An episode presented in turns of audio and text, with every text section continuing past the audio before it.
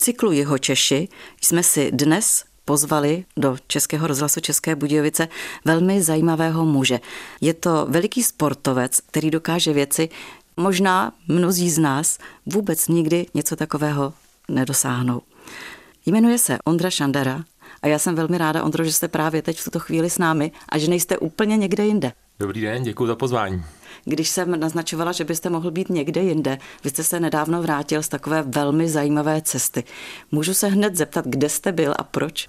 Tak byl jsem v Jihoafrické republice a spolu s mým kamarádem Martinem Řezáčem jsme se účastnili devítidenního cyklistického závodu. Je to nejdelší etapový závod v Jižní Africe a proto jsme se rozhodli, že něco nejdelšího, když je, tak to musíme vyzkoušet a byli jsme v Jihoafrické republice. Co vás k tomu vedlo? Měli jste už takové touhy jako malí kluci třeba? Jako malí kluci úplně asi ne, ale už poměrně dlouhou dobu od té doby, co se známe, Martina jsem poznal eh, na vysoké škole, tak eh, naší vášně je cyklistika a postupně jsme zkoušeli jednodenní, dvoudenní, vícedenní závody a objevili jsme tuhle tu výzvu a tak jsme se rozhodli, že bychom si tenhle ten sen chtěli splnit, ale to se nám to podařilo. Co tomu říkali doma? Manželky, děti? Jak vás chtěli vyprovodit? Tak uh, ono to je docela už dlouhá doba, co jsme s tím přišli, protože závodu jsme se měli účastnit už před třema lety, ale protože nejen nám, ale asi všem COVID změnil plány, tak jsme se závodu mohli účastnit až letos. Když jsem poprvé přišel domů, že na 14 dní odletím, tak uh, úplně jsem se nesetkal s dobrým pochopením, ale postupně se to tak nějak uh, vylepšilo, až jsme dostali povolení. A rodina vám pak držela palce? Samozřejmě. Každý den jsme byli ve spojení a fandili nám hlavně děti, ty tím žili, takže každý den jsem posílal domů zprávy, fotky a žila tím celá rodina. Bylo to v Jihoafrické republice? Ano. To je pěkná dálka.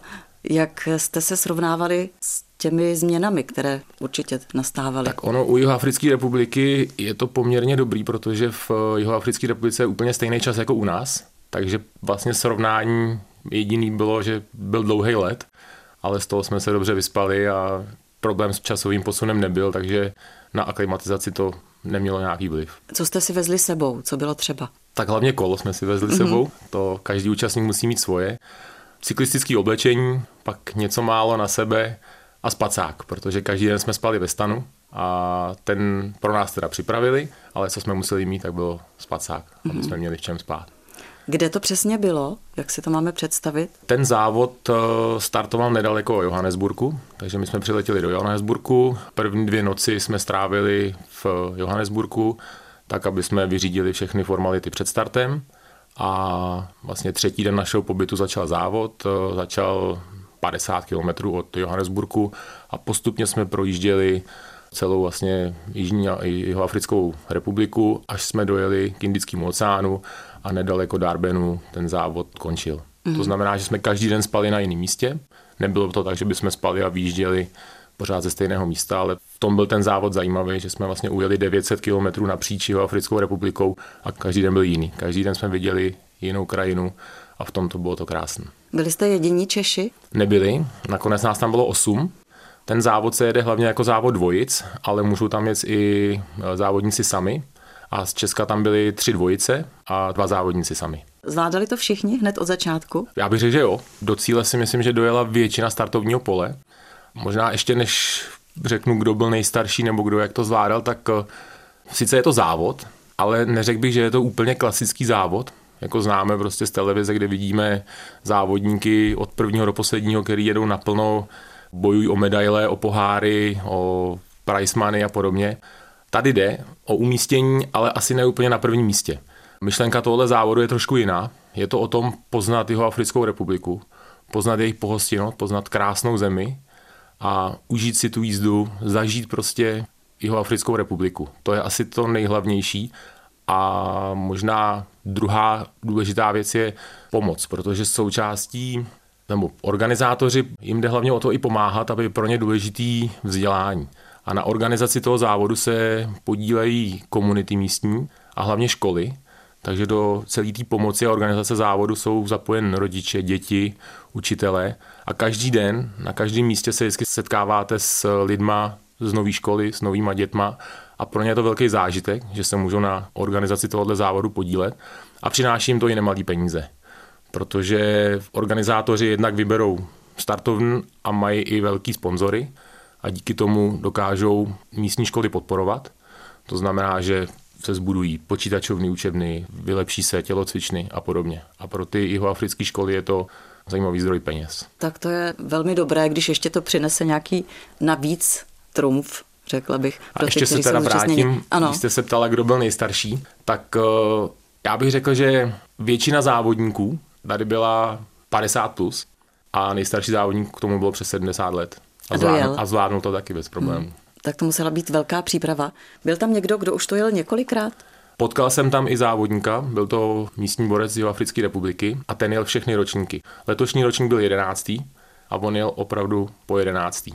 My měli to štěstí, že jsme se mohli letos účastnit. Nikdo další už takovou šanci mít nebude, protože to byl letos poslední jedenáctý ročník. Ona organizace celého závodu je složitá a co jsme se tak bavili s organizátory, tak říkali, že i ten covid prostě k tomu přispěl, že už nemají tolik energie a tolik síly pokračovat v dalších ročnících. Mají rodiny, mají vnoučata, mají děti a ten čas chtějí věnovat hlavně jim. Takže letos jsme měli to štěstí, že jsme mohli využít ten poslední ročník a zúčastnit se ho. To štěstí je určitě veliké, chápu vás, že jste moc rádi, že jste to stihli. Byly tam nějaké problémy? Pokud nepočítám drobný problémy s bicykly, že po etapě musíte opravovat, tak problémy nenastaly vůbec žádný. Organizace závodu, celého závodu od prvního do posledního dne byla naprosto špičková. Nebyl jediný zádrhel. Každý den jsme s kamarádem večer seděli a obdivovali jsme to, jak něco může tak velkého, tak parádně fungovat bez jediného problému. Všichni vám byli naprosto nápomocní v momentě, kdy neměli jste náhradní díl na kolo, potřebovali jste s čímkoliv poradit, tak vždycky se všechno vyřešilo, nebyl vůbec žádný problém. To bychom potřebovali i u nás, aby začalo takhle fungovat. Co teď, když nebude už další rok? Kam pojedete? Máte nějaké další plány? Tak eh, pravděpodobně bychom se asi nevraceli na stejné místo, i kdyby další ročník byl, protože nás vždycky zajímá objevovat nové země a zkusit něco nového, ale teď momentálně nic plánu nemáme. Je to jednak dané tím, že kamarád brzy bude po druhé otcem, takže ten teď řeší trošku jiné věci a já uvidím, ale určitě něco zase vymyslíme.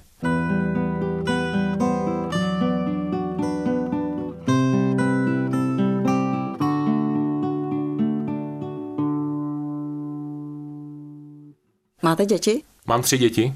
Jak vás očekávali, jak vás přivítali? Tak já myslím, že ty se už nemohli dočkat od prvního dne, protože 14 dní je dlouhá doba. Mám dva kluky, 10 a 5 let a holčičku malou, takže přivítání bylo veliký a já jsem se na ně taky moc těšil. Ale jak už jsem říkal, byli jsme ve spojení každý den, takže to nám to odloučení na 14 dní ulehčilo. Pojďme se ještě vrátit k závodu. Kudy vedla trasa? Startovali jsme nedaleko Johannesburgu. Většina trasy vedla po nespevněných cestách, to znamená, že asfaltu z té trasy bylo asi 5%. Celkově ten závod měřil 900 km, mm-hmm. byl rozdělen do devíti etap. První a poslední etapa byla neměřená. Při první etapě bylo spíš seznámení, aby jsme věděli, jak to bude probíhat a naopak ta poslední etapa ta byla už rozlučková, něco ve stylu Tour de France, kdy poslední etapa už je taky jenom na oslavu. V průměru jsme každý den jeli 100 km, některá etapa byla kratší, že jsme jeli třeba jenom 80, ta nejdelší měla 120 km a nejvyšší převýšení bylo asi 2200 metrů. Mm-hmm. Jak jsem říkal, většinou jsme jeli po prašných cestách, po loukách, po polích.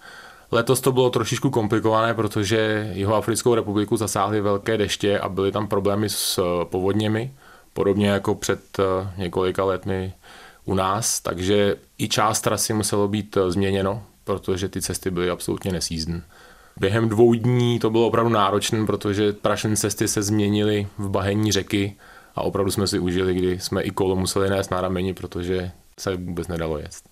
Ale v druhé půlce závodu se počasí vylepšilo a poslední tři etapy to byla opravdu oslava cyklistiky, protože nikdy jsem nezažil krásnější trasy a opravdu jsme si to každý den užívali a když jsme přijeli do cíle, tak bychom pokračovali dál, protože nic hezčího jsme v životě neviděli. No. To krásně zní. Když byl večer, jak jste trávili ty večery? Tak ten program byl poměrně stejný každý den, my jsme si na to poměrně rychle zvykli.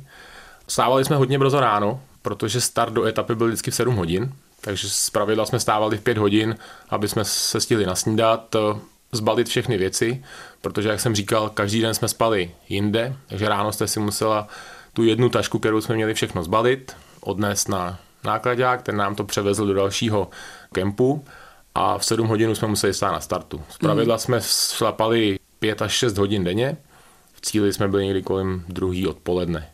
A pak už byl ten program každý den stejný.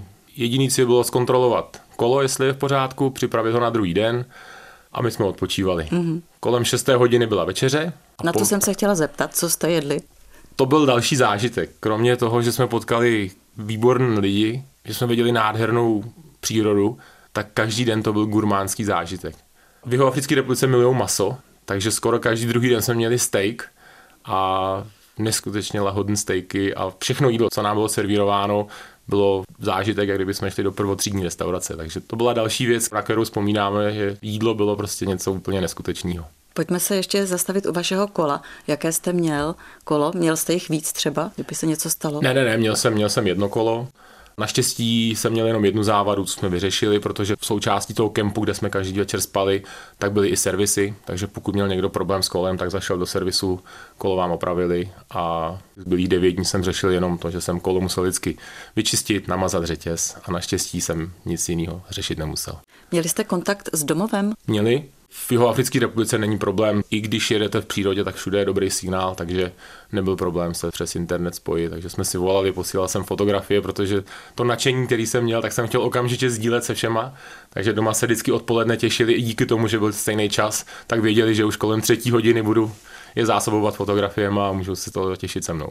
Zpívalo se třeba na trase někde nebo potom, když jste dojeli? Zpívalo, hrálo. Je to Afrika, takže muzika, tanec, eh, v podstatě na každé etapě nás někdo něčím překvapil. V cíli jedné etapy byly děti, zborový zpěv, v dalším cíli zase děti hrály na různé africké nástroje.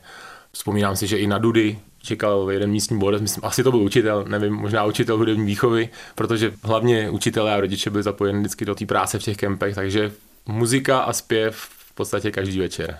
Dalo by se něco podobného udělat tady u nás v České republice? Já se obávám, že ne, protože my už jsme tak uh, civilizovaná země a ta infrastruktura je tady tak rozvinutá, že asi bychom tady vůbec nenamotali v přírodě takovýhle závod, kde bychom využívali jenom lesní cesty a polní cesty. My máme všude silnice, takže asi takhle dlouhý závod, uh, jako dá se, dá se udělat závod, ale výhodou jeho Africké republiky je ta neskutečná dálka, kterou jsme ujeli a vlastně jsme jí jeli jenom po louce a nebo po poli. No. Když by si to člověk hmm. měl představit, tak jsme vlastně sedli v Budějovicích na kolo a dali jsme někam na Makarskou k moři a jeli mm-hmm. jsme v podstatě pořád po louce anebo někde po prašné cestě. No. Silnici jsme skoro neviděli. Takže myslím si, že v naší civilizované Evropě tohle asi úplně není reálný. Ale samozřejmě v menší podobě se tu závody konají a dá se to udělat, ale v takýhle míře asi úplně ne. Hmm. Byl to zájezd dvojic. Stalo se někdy, že jste se raději nechtěli vidět? Já mám Ponorka to štěstí, přišla. že za ty roky, co Martina znám a známe se prostě už přes 20 let od vysoké školy, tak se nám to nikdy nestalo. Proto spolu jezdíme, jezdíme spolu pořád a my si rozumíme, takže ponorku nemáme.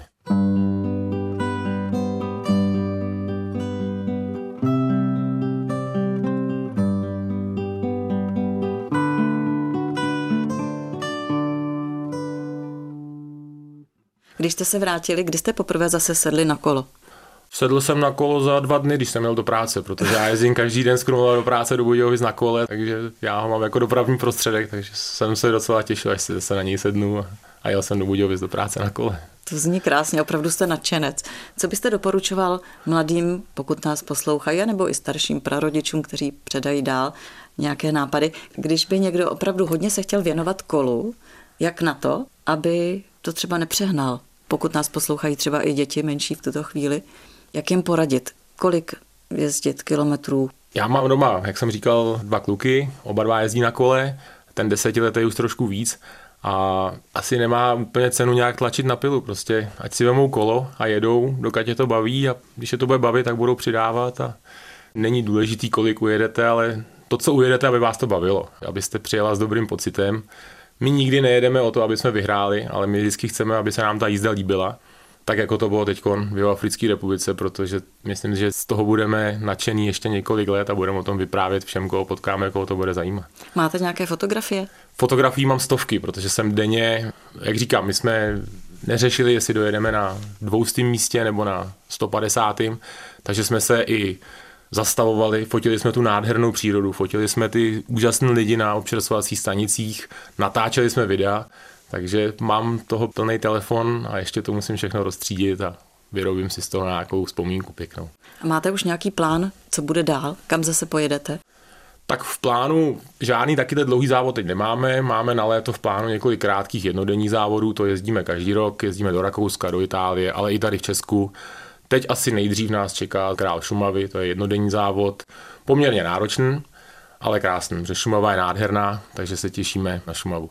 Ještě možná, když jsem zmiňoval tu komunitu a vzdělání, který je pro ty organizátory hodně důležitý, tak eh, možná ještě jedna věc a to je charitativní činnost. Sami organizátoři provozují nebo financují dvě charitativní organizace. Ta první má za cíl budovat knihovny napříč Africkou republikou nebo v těch školách, kde jsme projížděli.